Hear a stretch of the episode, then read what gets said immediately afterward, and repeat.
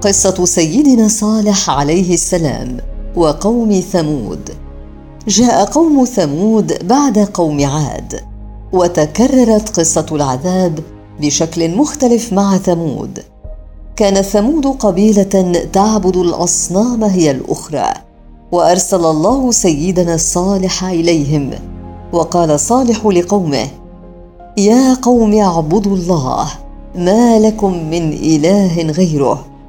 نفس الكلمة التي يقولها كل نبي لا تتبدل ولا تتغير كما أن الحق لا يتبدل ولا يتغير. فوجئ الكبار من قوم صالح بما يقوله إنه يتهم آلهتهم بأنها بلا قيمة وهو ينهاهم عن عبادتها ويأمرهم بعبادة الله وحده وأحدثت دعوته هزة كبيرة في المجتمع. وكان صالح معروفا بالحكمة والنقاء والخير. كان قومه يحترمونه قبل أن يوحي الله إليه ويرسله بالدعوة إليهم. وقال قوم صالح له قالوا يا صالح قد كنت فينا مرجوا قبل هذا. أتنهانا أن نعبد ما يعبد آباؤنا؟ وإننا لفي شك مما تدعون إليه مريب. تأمل وجهة نظر الكافرين من قوم صالح. إنهم يدلفون إليه من باب شخصي بحت. لقد كان لنا رجاء فيك. كنت مرجوا فينا. لعلمك وعقلك وصدقك وحسن تدبيرك. ثم خاب رجاؤنا فيك. أتنهانا أن نعبد ما يعبد آباؤنا؟ هي للكارثه كل شيء يا صالح إلا هذا. ما كنا نتوقع منك أن تعيب آلهتنا التي وجدنا آباءنا عاكفين عليها. وهكذا يعجب القوم مما يدعوهم إليه ويستنكرون ما هو واجب وحق ويدهشون أن يدعوهم أخوهم صالح إلى عبادة الله وحده. لماذا؟ ما كان ذلك كله إلا لأن آباءهم كانوا يعبدون هذه الآلهة. ورغم نصاعة دعوة صالح عليه الصلاة والسلام فقد بدا واضحا أن قومه لا يصدقونه. كانوا يشكون في دعوته واعتقدوا أنه مسحور وطلبوه بمعجزة تثبت أنه رسول من الله إليهم وشاءت إرادة الله أن تستجيب لطلبهم. وكان قوم ثمود ينحتون من الجبال بيوتا عظيمة كانوا يستخدمون الصخر في البناء وكانوا أقوياء. قد فتح الله عليهم ورزقهم من كل شيء. جاءوا بعد قوم عاد فسكنوا الأرض التي استعمروها. قال صالح لقومه حين طالبوه بمعجزة ليصدقوه. ويا قومي هذه ناقة الله لكم آية. فذروها تأكل في أرض الله ولا تمسوها بسوء. فيأخذكم عذاب قريب. والآية هي المعجزة ويقال إن الناقة كانت معجزة لأن صخرة في الجبل انشقت يوما وخرجت منها الناقة. ولدت من غير الطريق المعروف للولادة. ويقال إنها كانت معجزة لأنها كانت تشرب المياه الموجودة في الآبار في يوم. فلا تقترب بقية الحيوانات من المياه في هذا اليوم. وقيل إنها كانت معجزة لأنها كانت تدر لبنا يكفي لشرب الناس جميعا في هذا اليوم الذي تشرب فيه الماء. فلا يبقى شيء للناس. كانت هذه الناقة معجزة. وصفها الله سبحانه وتعالى بقوله ناقة الله. أضافها لنفسه سبحانه. بمعنى أنها ليست ناقة عادية وإنما هي معجزة من الله. وأصدر الله أمره إلى صالح أن يأمر قومه بعدم المساس بالناقة أو إيذائها أو قتلها. أمرهم أن يتركوها تأكل في أرض الله وألا يمسوها بسوء. وحذرهم أنهم إذا مدوا أيديهم بالأذى للناقة فسوف يأخذهم عذاب قريب. في البداية تعاظمت دهشة الثمود حين ولدت الناقة من صخور الجبل.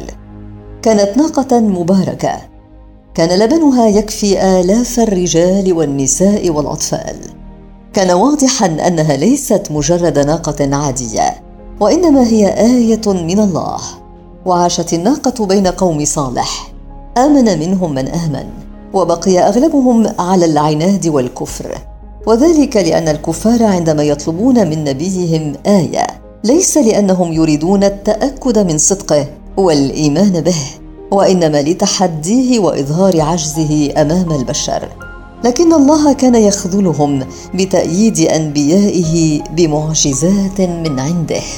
وكان صالح عليه الصلاة والسلام يحدث قومه برفق وحب وهو يدعوهم إلى عبادة الله وحده وينبههم إلى أن الله قد أخرج لهم معجزة هي الناقة دليلا على صدقه وبينة على دعوته وهو يرجو منهم أن يتركوا الناقة تأكل في أرض الله وكل الأرض أرض الله وهو يحذرهم أن يمسوها بسوء خشية وقوع عذاب الله عليهم كما ذكرهم بإنعام الله عليهم بأنه جعلهم خلفاء من بعد قوم عاد وأنعم عليهم بالقصور والجبال المنحوتة والنعيم والرزق والقوة.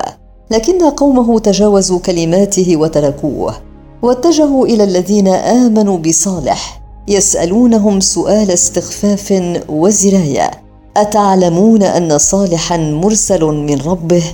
قالت الفئة الضعيفة التي آمنت بصالح أنا بما أرسل به مؤمنون. فأخذت الذين كفروا العزة بالإثم. قال الذين استكبروا إن بالذي آمنتم به كافرون. هكذا باحتقار واستعلاء وغضب وتحولت الكراهية عن سيدنا صالح إلى الناقة المباركة. تركزت عليها الكراهية وبدأت المؤامرة تنسج خيوطها ضد الناقة.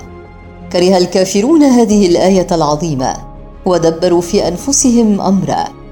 وفي إحدى الليالي انعقدت جلسة لكبار القوم وقد أصبح من المألوف أن نرى أن في قصص الأنبياء هذه التدابير للقضاء على النبي أو معجزاته أو دعوته تأتي من رؤساء القوم. فهم من يخافون على مصالحهم إن تحول الناس للتوحيد ومن خشيتهم إلى خشية الله وحده. أخذ رؤساء القوم يتشاورون فيما يجب القيام به لإنهاء دعوة صالح. فأشار عليهم واحد منهم بقتل الناقة ومن ثم قتل صالح نفسه. وهذا سلاح الظلمه والكفره في كل زمان ومكان. يعمدون إلى القوة والسلاح بدل الحوار والنقاش بالحجج والبراهين لأنهم يعلمون أن الحق يعلو ولا يعلى عليه. ومهما امتد بهم الزمان سيظهر الحق ويبطل كل حججهم وهم لا يريدون أن يصلوا لهذه المرحلة. وقرروا القضاء على الحق قبل أن تقوى شوكته. ولكن أحدهم قال حذرنا صالح من المساس بالناقة وهددنا بالعذاب القريب. فقال أحدهم سريعا قبل أن يؤثر كلام من سبقه على عقول القوم أعرف من يجرؤ على قتل الناقة. ووقع الاختيار على تسعة من جبابرة القوم. وكانوا رجالا يعثون الفساد في الأرض. الويل لمن يعترضهم. هؤلاء هم أداة الجريمة.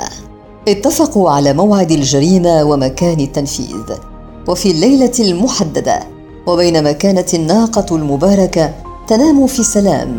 انتهى المجرمون التسعة من إعداد أسلحتهم وسيوفهم وسهامهم لارتكاب الجريمة. هجم الرجال على الناقة فنهضت الناقة مفزوعه امتدت الأيدي الآثمة القاتله إليها وسالت دماؤها. علم النبي صالح بما حدث فخرج غاضبا على قومه.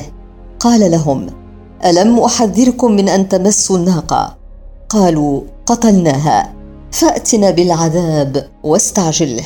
ألم تقل أنك من المرسلين؟ قال صالح لقومه تمتعوا في داركم ثلاثة أيام. ذلك وعد غير مكذوب. بعدها غادر صالح قومه تركهم ومضى. انتهى الأمر. ووعده الله بهلاكهم بعد ثلاثة أيام. ومرت ثلاثة أيام على الكافرين من قوم صالح. وهم يهزؤون من العذاب وينتظرون. وفي فجر اليوم الرابع انشقت السماء عن صيحة واحدة جبارة. انقضت الصيحة على الجبال فهلك فيها كل شيء حي. هي صرخة واحدة لم يكد أولها يبدأ وآخرها يجيء. حتى كان كفار قوم صالح قد صعقوا جميعا صعقة واحدة. هلكوا جميعا قبل أن يدركوا ما حدث. أما الذين آمنوا بسيدنا صالح فكانوا قد غادروا المكان مع نبيهم ونجوا. والله أعلم.